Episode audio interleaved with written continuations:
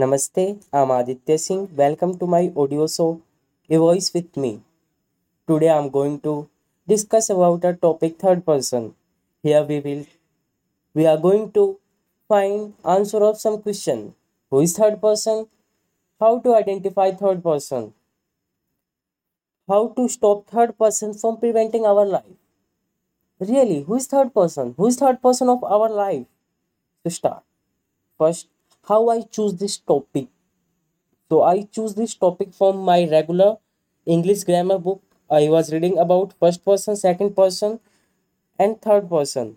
Like first person, I, me, second person, you, third person, he, she. I want to relate it with our daily life, with our daily life happiness, with our daily life peace. Because happiness and peace is more important than success. Who is third person? Really, who is? I, me, you, he, she, it, they, them, who. Try to understand with an example. We often see a person who always provoke fight of two person, same as he in fire. By using words, how he can say about you? If I were you, I couldn't control myself. Which type of boy or girl you are? Shame on you. I think it is enough to explain who is third person. How to identify third person. First think his words before taking any action. Think why the person is provoking you. I think we all have sense. We can easily feel if any person is encouraging us for doing wrong work or a wrong action. We must need to listen our inner voice, voice of our heart, voice of our angel. We all have an angel and a devil inside us. Always remember that you are your best friend as well as your enemy. Now it depends on us which version we want. Last one.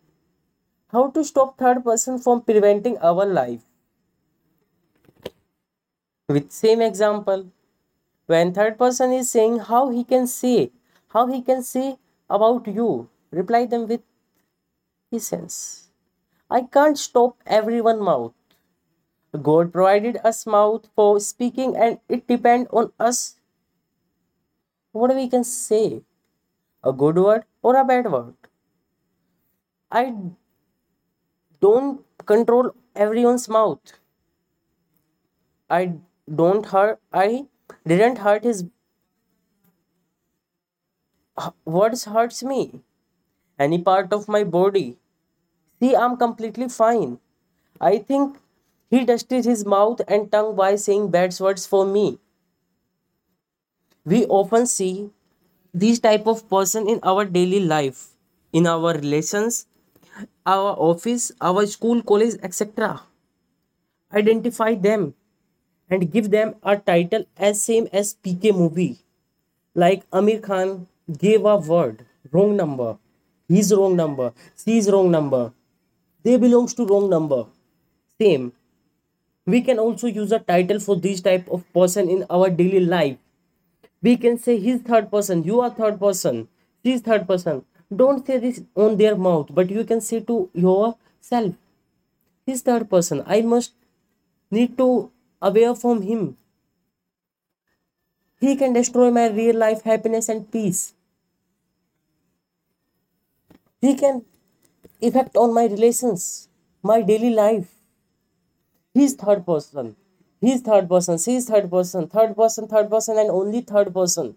Give them a title and be aware from these type of people. Thank you.